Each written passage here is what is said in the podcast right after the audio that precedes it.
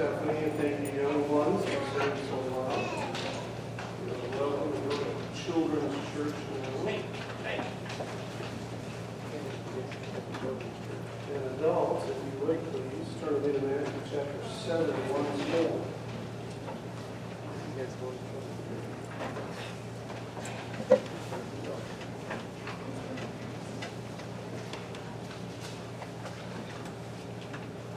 Did you realize that the golden rule is a summary for a larger explanation? Let me show you the bookends in our text. In verse 1, Judge not that ye be not judged. For with what judgment ye judge, ye shall be judged. And with what measure ye meet, it shall be measured to you again. Go over to verse 12. Our first indication is the word therefore. So you know that in front of the therefore, there was a larger explanation. Verse 12, therefore all things whatsoever ye would that men should do to you, do ye even so to them. For this is the law and the prophets. All things whatsoever ye would that men should do to you, do ye also, do ye even so to them. Judge not, that you be not judged. For with what judgment ye judge, ye shall be judged. Let's pray. Father in heaven, Lord, we thank you and praise you for this morning. We thank you for the powerful truths we have already heard this morning. We have been reminded, Lord, Father God, that you are above all things.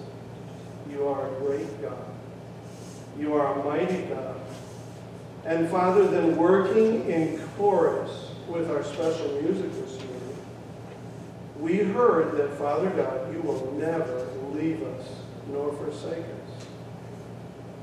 It is mind-boggling that so great and wonderful a God that is above all things should care to even have our comfort.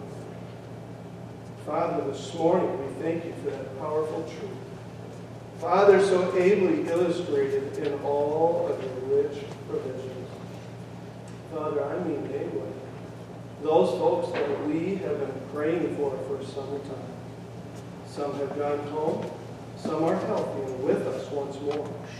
Father, what a testimony to your constant care and goodness. We know, Lord God, that in your greatness, in the fact that you are above all, Father, you are also and only good. So, Father, with your goodness, anoint our ears, loosen my lips that I may speak. Father, are many things on my mind this morning. But, Father, only one is worthy enough to follow me into the pulpit. Father God, that is the richness of your word. Help me to display that properly, lest I get in the way. Help each ear to be unblocked, unfettered, uninhibited in hearing. But then, Father, free also our hands that we might obey. In Jesus' wonderful name. Amen. Have you ever discovered a blemish in a person? And then over time, or with explanation, or maybe somebody else informed you, that the individual had a perfectly understandable reason for that blemish, in their spirituality. We do, after all, live in an imperfect world, do we not? We do. You might look at somebody who's overweight and presume they eat too much. You might walk by somebody and smell the hint of smoke and think, well, they must be smoking. Perhaps they're late to church. And it's easy to be tempted to believe that church wasn't a big deal for them. You could go on and on. Have you ever looked at somebody, though, and judged by your own senses whether or not their spirituality was as strong as it should be. There's a part of the golden rule that gets neglected, and that is the fact that the golden rule started with one very simple but hard to break practice. And that is looking at others and pre-deciding their motives, their heart, their intent, their desire. The golden rule is born out of Jesus' mandate carry and treat everybody with the same level of care that you would expect to receive yourself. We're going to explain that this morning. We're going to look a little bit closer. The Golden Rule is not simply a verse, it's an entire conversation. The Golden Rule actually comes from a larger context, and most people completely ignore it if they know it's there at all.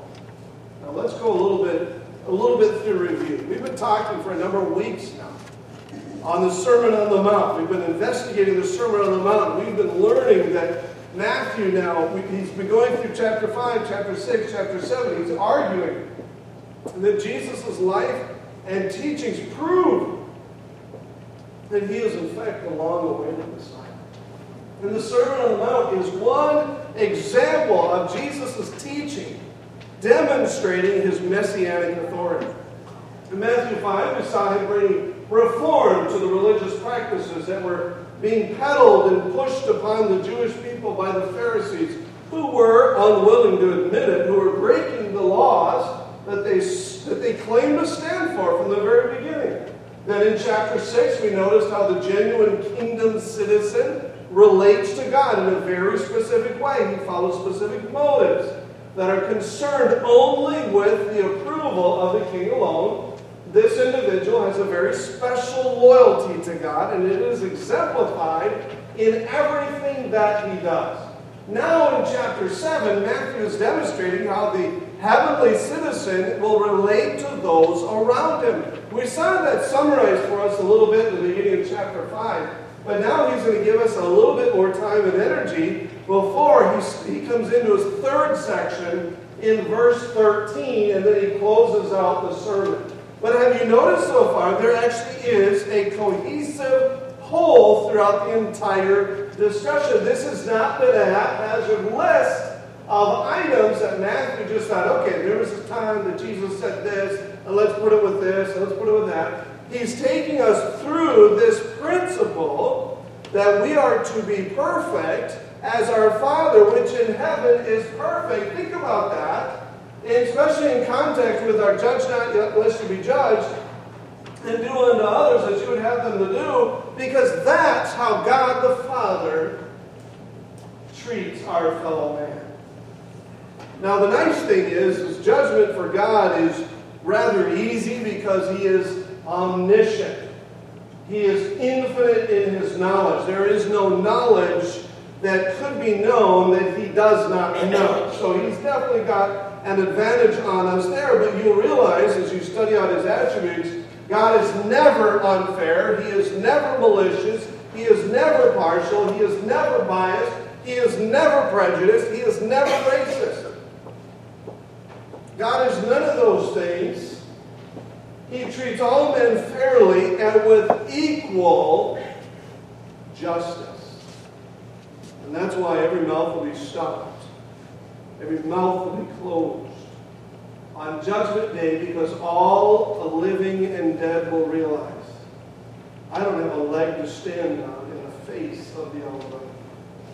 Now, Jesus is actually demonstrating in our text here, he's demonstrating the fact that this new righteousness is going to influence our human relationships. He's charging his audience to treat other people in the same way that they would expect to be treated. That's part of the problem with our interpersonal relationships and the strife and the disputes that occur between us is because people will treat us in a way that we did not expect them to treat us. We have very high standards for those who are to interact with us, do we not? Uh, now, I know in reality we'll say, well, no, I, I know I shouldn't, I don't want to, but the first time you're tired or angry or somebody just catches you the wrong way and they say the wrong thing to you and you just get all upset, you get your uh, your knickers in a wad, all twisted up, and you're angry, and you and when you really think about it, I don't think they meant that. I don't think they meant that the way that I'm taking it. I certainly should know them well enough to know the spirit with which they act and treat other people. Now let's go through our outline just a little bit. We've been looking at, we saw first an idyllic people operating by an idyllic principle. And we saw underneath of that, we're in our second, second section here, the fact that Jesus is finishing this ancient principle that was started in the Old Testament. And of course, he followed it up with some examples of this new righteousness and how it operates. And he was talking in uh, chapter 5 there, chapter 5 and 6, of this special loyalty to God's law, uh, God's loyalty in their devotional life, uh, special loyalty to God's values. And then that, what that did is that prompted them to, of course, treat everything with uh, the proper motive and the proper love. They were not overly concerned about special personal possessions. They were not overly concerned with physical needs, uh, their physical needs. And of course, we looked at this a week ago in relation to physical needs. Uh, he said that to be concerned about things such as food and clothing and the matters of tomorrow. He says, well, that requires an effort that is that goes way beyond your ability. Only God can do that. It works contrary to the kingdom because, first of all, it doubted God's foreknowledge and it neglected the right wiseness of the kingdom. And then, thirdly, underneath of there, he said, by doing that, what you are doing, by being concerned with physical needs, you are carrying tomorrow's burdens today. And they will, they will, they will crush you. Now, Jesus is explaining how that heavenly principle sorry, let me get caught up here. Oh, that heavenly principle, here we go at the uh, affects our relationship with our neighbors. How it affects our relationship with our neighbors, and I'm taking that word neighbors from verse 12 because notice at the end there, uh, in verse 12 he says, For this is the law and the prophets. This is the law and the prophets. Remember, what is the sum of all the law? How do we sum it up? Uh, Jesus summed it up this way.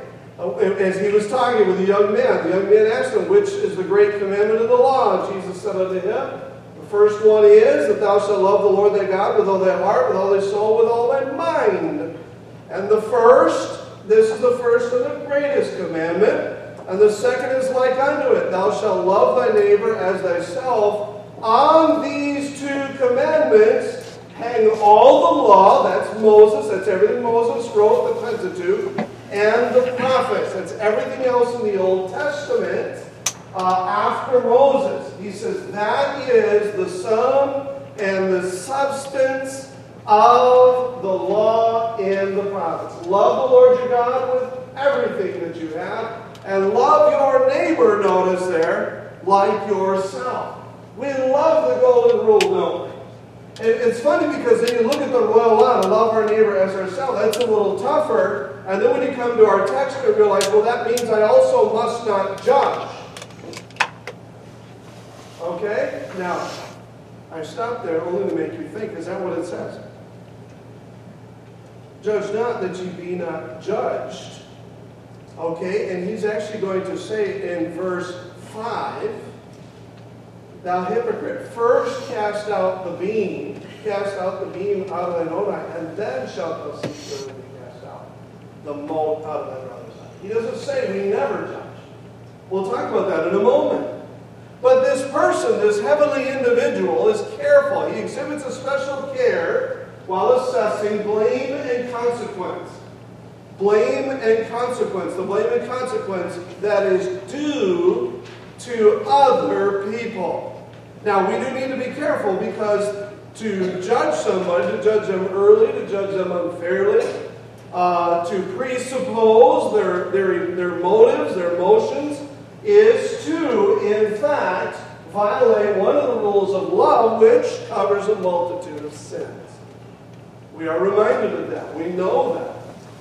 Now, when you look at our text, though, we'll see and we'll understand he's talking here about producing an opinion of whether somebody is doing right or wrong. It is to pronounce a judgment upon them, to subject them to a censure.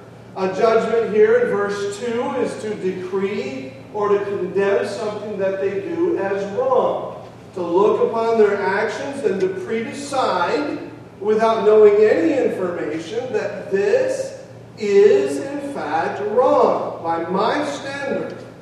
This decision, then, he says, you will be judged. This same judgment with which you judge other people will be the same rule used to judge you. Look at verse 2 with what measure. This is an instrument of measurement. This is some some uh, measurement, uh, uh, some distance of measurement, some length of some kind, metron, okay? He says, ye meet, okay? Give by measure. It sounds like uh, our word again, it sounds like our word for meter. The same way that you measure out, the same kind of judgment that you measure out to other people, will be also measured out to you. Now, is that a little frightening to you? I know it is to me. I'm kind of a violent look kind of guy. This is how it's supposed to be. This is how everybody needs to do it. And this is the only right way to do it. Makes me less patient with people sometimes to have that, to have that feeling, to have that sentiment. And he says there, and so you'll notice uh, as we carry on through our text here, notice there underneath of it, because they know this is why the heavenly citizen, this is why the heavenly citizen is careful to lay blame and to judge consequences because they know that they set the standard by which they will also be judged. Now, here's the funny thing. Here's the, and it's, it's not so much funny as it is sad, but it's curious that so many people are trying to absolve themselves and their behavior by this text. But the only time I ever hear anybody quote this text is when they're trying to qualify that somebody else is not deserving to judge them. Hey, Jesus said, judge not. And you're sounding a little judgy to me. All right, that's the only time this seems to ever come up. Now, when you look at this, you realize, I mean, they're trying to justify themselves. They're trying to prevent others from questioning the lifestyle choices, and that isn't the context. Because Jesus is not preventing judgment. He's calling on the heavenly minded to judge others by the same rule that they would like to be judged themselves. We have to be, we are required to be fruit inspectors, fruit qualifiers, are we not? Are we not required to try the spirits? Beloved, believe not every spirit, but try the spirits whether they are of God, because many false prophets are gone out into the world. Hereby know ye the Spirit of God. Every spirit that confesseth that Jesus Christ is come in the flesh is of God, and every spirit that confesseth not that Jesus Christ is come in the flesh is not of God. This is that spirit of Antichrist, whereof ye have heard that it should come, and even now already it is in the world. Ye are of God, little children, and have overcome them, because greater is he that is in you than he that is in the world. They are of the world. Therefore speak they of the world. And of course the world heareth them. We, however, are of God. He that knoweth God heareth us. There's that qualifying again, that judging. He that is not of God heareth not us. Hereby know we the spirit of truth and the spirit of error. This text does not mean, should not be used to mean that you have no right to look at my life and to determine whether or not it is or is not wrong. Jesus simply says that number one, you need to you need to think about the standard that you're setting for that individual, for that person. Okay, and then in verses uh, uh, 3 and 4 and 5, He talks about the fact of your ability to do that. Okay, verse uh, chapter 7, verse 5 there, he encourages us to remove the speck only after removing our own beam. And in verse 15 and 16 of the same chapter of our same text, he says, Beware of false prophets, which come to you in sheep's clothing, but inwardly they are ravening wolves. You shall know them by their what? Their fruits. Do men gather grapes of thorns or figs of thistles? No. They certainly do not. Another pastor, and this is not necessarily an endorsement, okay, but I think he nailed it. I think he got it right on the head. David Guzik said this The Christian is called to show unconditional love, but the Christian is not called to unconditional approval. Let me read that again. The Christian is called to show unconditional love, but the Christian is not called to unconditional approval.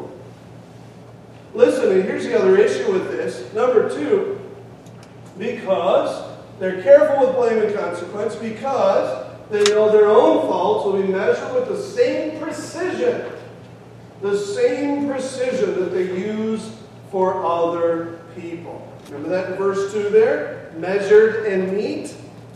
Okay, measured and meet. It will be measured to you, it will be meted out to you. If you choose to be judged by the strictest, if you choose to judge by the strictest code, uh, code of justice, then you should expect the same in return. If you never give mercy, then don't cry for mercy when it's your turn. If you never give grace, don't complain of gracelessness when it's your turn. However, if you choose to be generous with mercy towards those who are guilty, then you will receive the same in return. It really puts the faults of others in perspective, doesn't it? And it really causes you caution, thoughtfulness regarding the next time somebody wrongs you, harms you, mistreats you, because you know what? God is watching up in heaven in the same way that I treat this person. And don't we all need a little forgiveness from time to time? Who of us here is perfect? I know I'm not. I'm just raising my hand as an illustration of what to do if you are. I'm not. You are not either. At some point, you or I, we're going to need forgiveness. Now, he's going to say, don't let the pendulum swing the whole other way. Okay, but then in verse 3 and 5, notice also, not only do they know that they set the standard by which they will be judged, not only do they know that their own faults will be measured with the same precision they use for others, but thirdly, there, that by an illustration, Jesus shows that they know they cannot help others when they are hindered by their own faults. They know that they cannot help others when they know, when they realize that they have their own faults. Now, this actually kind of illustrates the fact that Jesus did, in fact, have a sense of humor. But his point is this that we tend to be more patient with our own faults than we are of the faults of others. Let me illustrate. I have here in my pocket a mote. And the mote is so small, I'm having trouble getting it out. But here it is. This is a mote. It's a small piece. Now, it's actually smaller, but then you wouldn't see it. But it could mean, the, the word there, the Greek word, it could mean twig, a small piece of straw, just a small, insignificant bottom. And when you look at a person, people will from time to time have a mote in their eye.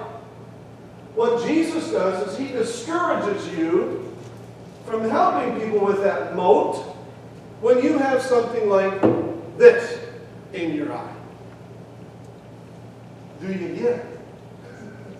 This is actually a piece of a beam that has been cut out, a nice big chunk of oak, uh, very strong. But you could imagine, in, in, in the silly way that Jesus means, could you imagine a person having something like this in their eye?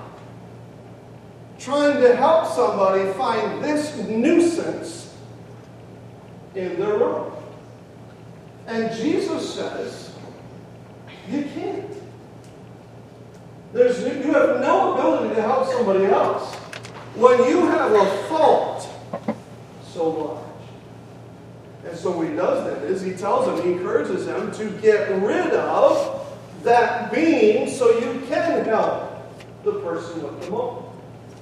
He says, remove that influence. He, he, he, he doesn't even, it's, curious because he doesn't even condemn them. He tells them, get rid of it. Don't be a hypocrite telling people how to fix their problems when you have something so large you. And what makes me sad too is many people that have had a beam at some point or another, then having dealt with the beam, will continue to believe the beam disqualifies them. A very simple answer for that. Somebody comes and asks you, maybe it's a, a being re- related to your marriage. Maybe it's a being related to an addiction. Maybe it's a being, you know, you can tell people, it's perfectly valid to tell people, let me tell you what didn't work. Here was the problem I had. Yeah, it can be painful, it will take some honesty. You don't have to be specific, but you could say, I want to help. And you know what? That was a beam for me. That was a big problem. Think about that. Can you see through something like this? When this is in your eye, how good is your vision? Okay, it's like deer hunting with a blindfold on. Right? How does that work, Pastor Dan? Is that a good idea? Just ask Kevin, he said. You hear the sound and you shoot. You hear the sound and you shoot. All right? You're not going to get anything. You're not going to get it. You can't see through this. Now, this we can see around. It's obstructive, yes. And Jesus is here saying, listen, before you start going out and judging other people, before you start telling them what their problems are, he says, make sure you've got your problems taken care of. Now, this is what I love about God. He says that we would examine ourselves and we would not be judged. You realize who is supposed to be the first judge of us? Ourselves. If we took care of our own problems, God wouldn't have to. And furthermore, you and I, we have no responsibility to look at other people, their faults, and to say, well, you are disqualified, unless it is something specifically, as we said, specifically mentioned in the Bible, doctrinal, in scope, or uh, behavior, some kind of correctable, uh, correctable um, uh, behavior. Pastor Dan is going through, uh, um, I believe, Jude, right? You're going to hit Jude, aren't you? Well at some point. Yeah, Jude actually gives specific behaviors. This is how false teachers act.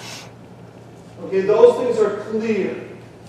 But when it comes to the fellowship of the believers, the fellowship of the unashamed, he says here, make sure that you understand before you go and start instructing people and telling people how they should or should not please God, make sure that your vision is not obstructed by some sin, a fault, a failure, something of the kind. Now, that would kind of, you know, to the person who's not being careful, they might look at this text and say, okay, so you just have to hands off with everybody and anything goes, right? Well, no. Jesus comes to another point. Again, remember our bookends. We're talking about the treatment of others. We're talking about the treatment of others. Verse 1 with verse 12. Right now, we're in the middle of the peanut butter and the jelly. Okay? We're right in the middle. And now what he does is he brings to mind, he brings to our to our um, uh, intellect, our understanding. Verse six: Give not that which is holy unto the dogs, neither cast ye your pearls before swine, lest they trample them under their feet and turn again and rend you. This is a hard passage. It's hard, especially this is one of those passages that has convinced people that this is just an arbitrary list of sayings of Jesus compiled into one sermon. No. No, I showed you the bookends. What's happening here is, is Jesus is talking about an inhospitable audience. He's advocating for prudence and discernment while helping others spiritually. You and I are called to go into all the world and preach the gospel, right? Teaching, baptizing, making disciples. And now what he's saying here is he just spoke on the proper attitude towards the faults of others, and he's, he's headed towards the golden rule to sum it all up, as it's famously called. But he's still talking about our treatment of others. Jesus is saying, don't let the pendulum swing the other way. Don't be judgmental, but don't be indiscriminate in return. Be careful. Dogs, swine, what in earth is that? Now, his audience would have known exactly what that meant. They knew exactly what that meant. Of course, the dog, it was a hound. Um, this could mean a person of impure mind. He's saying, don't throw your holy things, your sacred, pure things, to the dogs. They despise dogs. They hated dogs. How many of you have a pet dog? They would not understand why you keep a dog in your house. They would not understand why you let a dog sleep with you or feed it, for that matter. But everybody knows you have a little bit of extra, you throw it to a dog, and you watch them. They jump at it. They, they, they have no dignity, they have no decorum, they only know survival, and so, of course, they're willing to jump at it, jump out there. And they're going to decimate whatever it is that they're chewing on, whatever they're eating, whatever that you've thrown to them. Then he says, Do not cast your pearls before swine. Pearls it's funny, this word, if you know a person named Margaret, that's the Greek form for this name. Uh, it, it could mean a pearl, it could also mean a proverb. A word of great value. Don't throw it in front of swine. Uh, swine, pigs. Uh, whereas the dog could mean the heathen, the Gentiles. Those who were naive to gospel truth. Okay, they don't know. This is not this is not Fido. Dogs were opportunists, they were scavengers, they ate garbage. Swine are different in the respect that they are happy in their defilement. And so the Jews would actually refer to heretics this way. If a person was a heretic, they were swine. So the dog, okay, is those who are naive to gospel truth, they're committed to it and also the swine who are happy in their defilement. And Jesus is saying here do not subject the gospel, our holy things, our precious things, gospel truths, to people of bad disposition, to people who are doctrinally stubborn, to those who are resolute in their unbelief, those who are determined not to receive it. The key here is reverence for the Word of God and discretion. Discretion for those who may mistreat it. There are seasons and times when Jesus encouraged his disciples to press on. Look with me in Matthew chapter 10.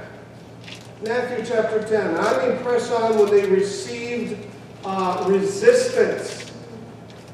When they received resistance, Jesus is commissioning his disciples to go and to preach. And in verse 14, and whosoever shall not receive you, nor hear your words, when you depart of that, out of that house or city, shake the dust off your feet. Keep going. In Acts chapter 17, Paul even had a few converts. In Athens, what did he do? He left. He left. Acts chapter 19, verse 9, same thing. They left. They did not beat themselves up and decimate the gospel upon those people who were willing only to abuse it. This requires then a carefulness. This requires then a carefulness. This was the, this was the disciples' practice. You keep moving on. You do not stick around and continue to offend people. We need to be very careful here. Okay, we need to be very careful because our message is supposed to be offensive, not we ourselves. I've talked to you, I, have done a lot of knocking on doors. And I still cringe at some of the things I said to those people. Cringe at some of the things the people that I was with said to those people. There were people, I didn't want to go door to door anymore. Not at all.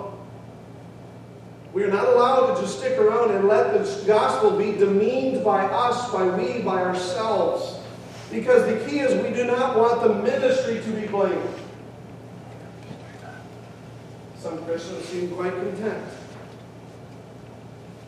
So awkward note of touch that to them, that is proof positive that they are doing God's work. But people walk away from us mad, it had better be because they are mad at God's word and not our own social ineptitude. We are obligated to have some understanding regarding whom, to whom we are presenting the holy things of Scripture and present the precious promises of God's word. Thirdly, the kingdom citizens exhibit also special care treat others with the same responsive generosity that God gives to our prayers. Look at verse 7 there. Actually, go back. I'm still in chapter 10. Verse 7 Ask, it shall be given you, seek, and you shall find, knock, and shall be opened unto you. For everyone that asketh receiveth, and he that seeketh findeth, and to him that knocketh it shall be opened. That's true, right? All right, that's the nature of prayer. That's where we are. When we pray to God, we pray expecting God to work, to act, to move. But notice his focus in verse 9. Or what man is there of you, whom if his son ask bread, will he give him a stone? Remember the ancient principle here, verse 48 of chapter 5 Be therefore perfect, even as your Father which is in heaven is perfect. The ancient principle is to live like the Father, to be like the Father. And when you pray, do you not expect God to work? He's charging us and telling us. It's funny how often we treat these verses kind of selfishly. Going to treat them rather selfishly. Verses 7 through 12 are not so much meant to prove how God treats us, as it is demonstrating the fact that God's treatment of us should prompt us to treat other people in a specific way, in a way that is indicative of the Father. We are to present that same response of generosity. The kingdom citizen in verse 7 and 8 persist in prayer, knowing they will not be frustrated. He says there, keep on asking, keep on seeking, keep on knocking. All right, the asking means that we desire what we need. The seeking means that we follow hard after it, we want it, we pursue it. The knocking means that something is in the way, but we know that when we knock, God is able to open. And clearly, if we're knocking, we're talking about a door, and it is possible for it to be opened. And clearly, then God will reward that person that persists in the asking, seeking, and knocking. So, what that does is it brings our kingdom citizen to the next step. They persist in prayer knowing that they will get exactly what they need. We know this. Jesus is, again, he's using an illustration. In verse 9, what uh, for, or what man is there of you whom, if his son asks bread, will he give him a stone? This is a lithos, small. This is not a petros, large. Oh, here's a rock. Go, you fill What are you doing this? Furthermore, if I eat it, I'm going to break a tooth. What good could this do to me? And you know what? And, and, I mean, this this is this is hard. This is because we many times, if we're not careful, we give people empty platitudes.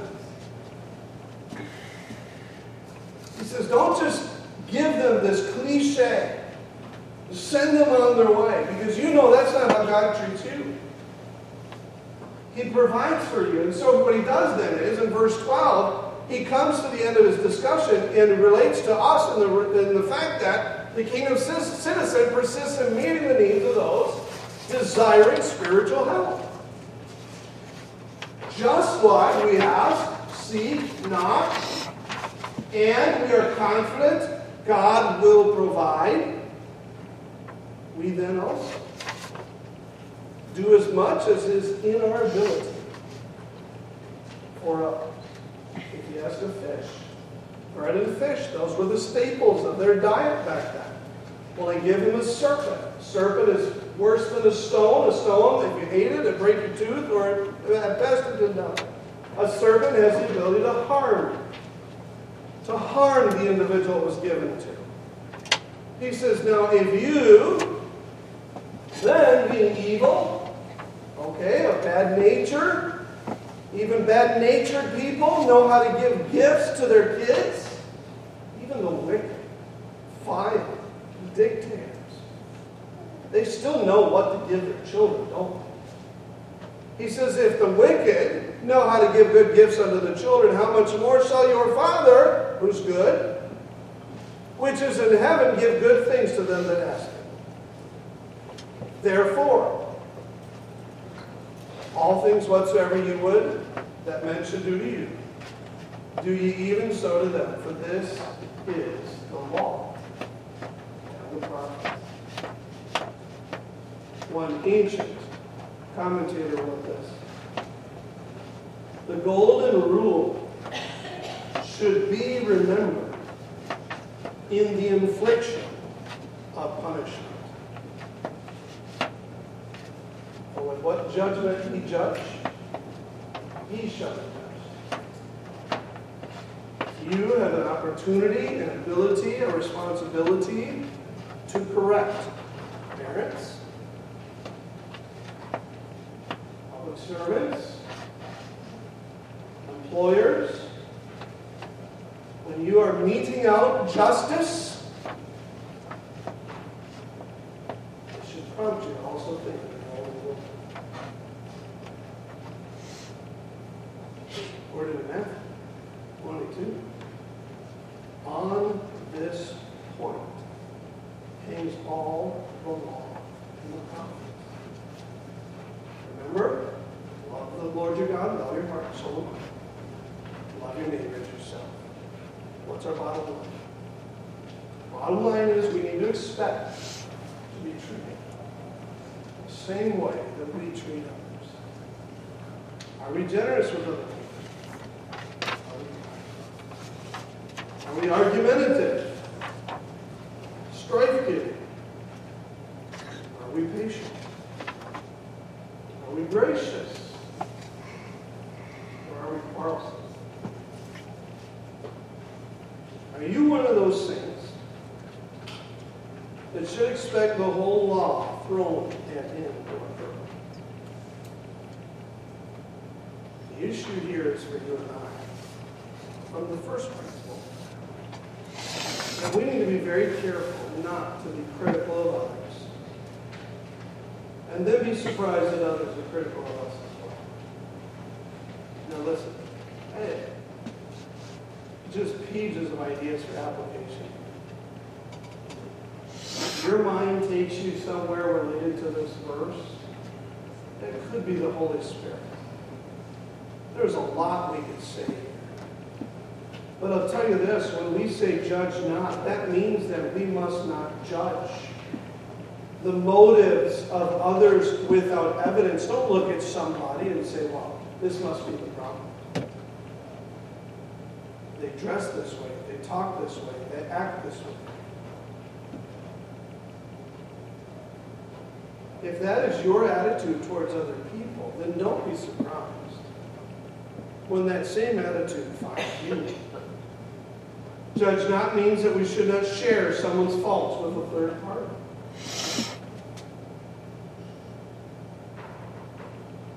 Judge not means that we should not be quick to remember only the worst about a person and their choices. Let's not be hasty with our judicial efforts towards others. Judge not means that we must not be slow to believe better of them. Here is your scriptural evidence. For those of you that, well, I like to believe better about somebody first. Treat them as innocent until proven guilty. Judge not means that we must not fail to consider our own vulnerabilities in their situation. Remember, there is no temptation taken that such as is common to man. That means when a person is tempted and overtaken in a fault, guess what? You're made of the same material. That same problem can fall in your boat. Of course, what does he say? How are we to react with the spirit of faith? The contemplativeness. Lest we also be tempted. I am finally in ministry over decades. And I have met and encountered some people who are very harsh, critical, almost mean spirit. And as they grew older, that was the spirit that they were treating. It also means that if we aren't careful, that beam that is in our eye, as we, if we don't take care of that situation, there's a very real risk of injuring that person with the bolt. If this is in our spiritual eye, this is our spiritual outlook, this beam, and I come at them with a surgeon's scalpel, that's not going to go. First of all, I can't see. Now with them and their own impediment, risk damaging them worse. Well, by our second principle, we also then need to be praying for, looking for those who are prepared to hear God's word and be willing to consider its truth. We cannot, we do not, we must not force the word of God in an unwilling audience. Many emperors and dictators and kings and everything else have tried to force Christianity on people. How's the old saying go? A man convinced against his will is of the same opinion still, right? I wonder how much hatred and vitriol there is towards Christianity because Christians come at people with the same mean spirited judgmentalism. Not careful to remember that one day, not so long ago, they too were skeptics with questions. If you've been saved a long time, there's a real detriment here to you, and that is that you may have forgotten how hard won the gospel was in your own heart. And it will produce in you an impatience for the believing of the person that you are talking to. The best thing you can do when you're soloing, you're talking to somebody, keep those doors open. I've told you many times about that man that came at us with a shovel. Because the guy I was with wouldn't take no for an answer. I guarantee you that man hated the church ever after.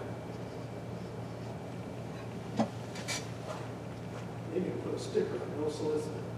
Realize we're not soliciting, but as far as the world is concerned, we are. We need to be careful with the gospel, folks. We need to be, you know, the other thing is, is we must not pretend to be persecuted when people can't stand how we treat them.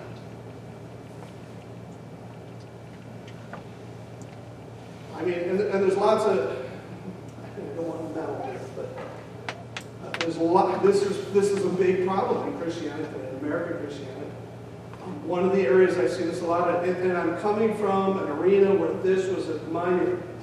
We, we looked up to this, these street screamers, I call them, street preachers. This is why those guys tend to be very isolated, socially, in every other respect.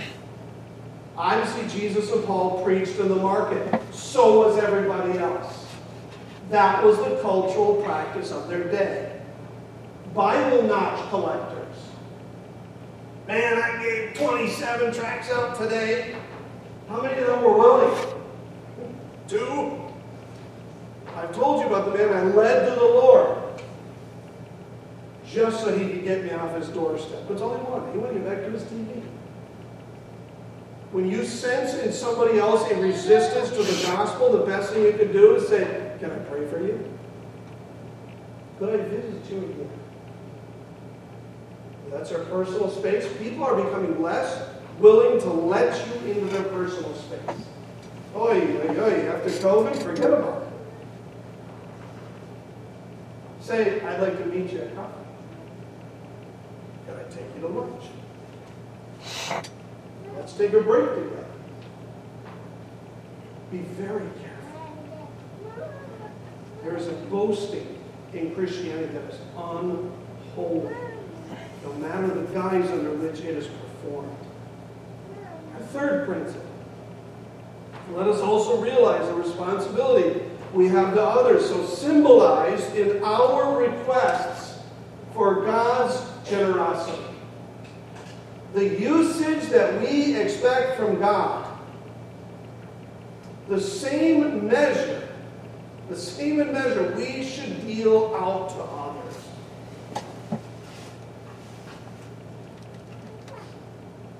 Us as fellow men help benefit one another. We each benefit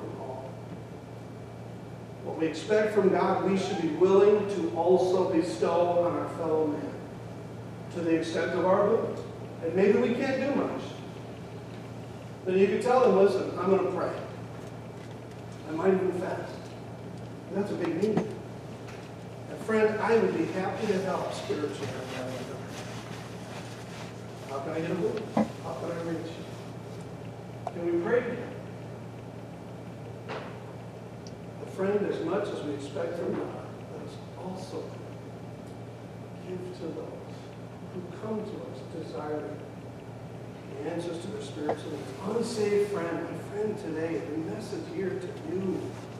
Listen, there is a judgment that is coming. And as much as, let's say I have a beam in my eye and I am prevented from judging you, listen, there is one who has never had a beam in his eye. His name is Jesus Christ. Amen? He's never sinned. He's never been proud or boastful. He's always been meek. And you know what? That man is so deserving of your trust, your love, because he put his body on the cross for you. But do you know? Do you have a relationship with him? Well, I go to church. That's not a relationship. I do. That's not a relationship. I have 25 little old ladies across the street. That's not a relationship, except for a bunch of little old ladies. Do you have a relationship with the Savior that provides for you a confidence in knowing where you will spend eternity? One thing I've stopped saying, I used to for the longest time. It's not what I was taught. Ask him, if you were to die today, do you know where you'd spend eternity? I got to the door and bang, I hit this lady hard. Do you know where you're going to spend eternity? She says, No, I'm struggling with it because my husband died two days ago. I couldn't slink out of there fast enough. You want to know what to say? How to do it? Come tonight, Liam's preaching. No, it's fair. You can ask them, listen, what do you think about the afterlife? Is there a world after this one? What do you think? Show some interest in that. I'll be more interested in your message. But dear friend, until you have a personal walk with the Lord and Savior Jesus Christ, you stand in jeopardy of a just judgment. That judgment in hell. Would you stand with me for a word of prayer? Lord God, we thank you and praise you for this morning. We thank you for the truth. Nothing but the truth. Father, we thank you for the care and honesty of Jesus' message here. We know that he's the perfect Son of God. Each one of these words is poignant, is powerful, and Father, even sharp, right where we need it. Lord, help. There's a lot to think about today. And Lord, I heard my guilt all over this message this morning. I pray, Lord God, that you'd help Christians, challenge them this morning to think on this text and to realize that the golden rule goes a lot farther than being nice and civil people. It demands something, even from our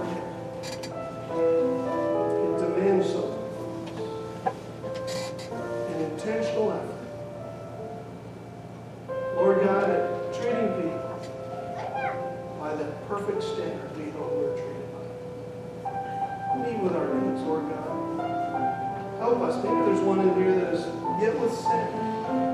They have that beam in their eye. Help them to see and realize that, Father, they are meant to help others with the mold. But Lord, they can't help until they've removed that beam. Father, help us to be careful to realize and know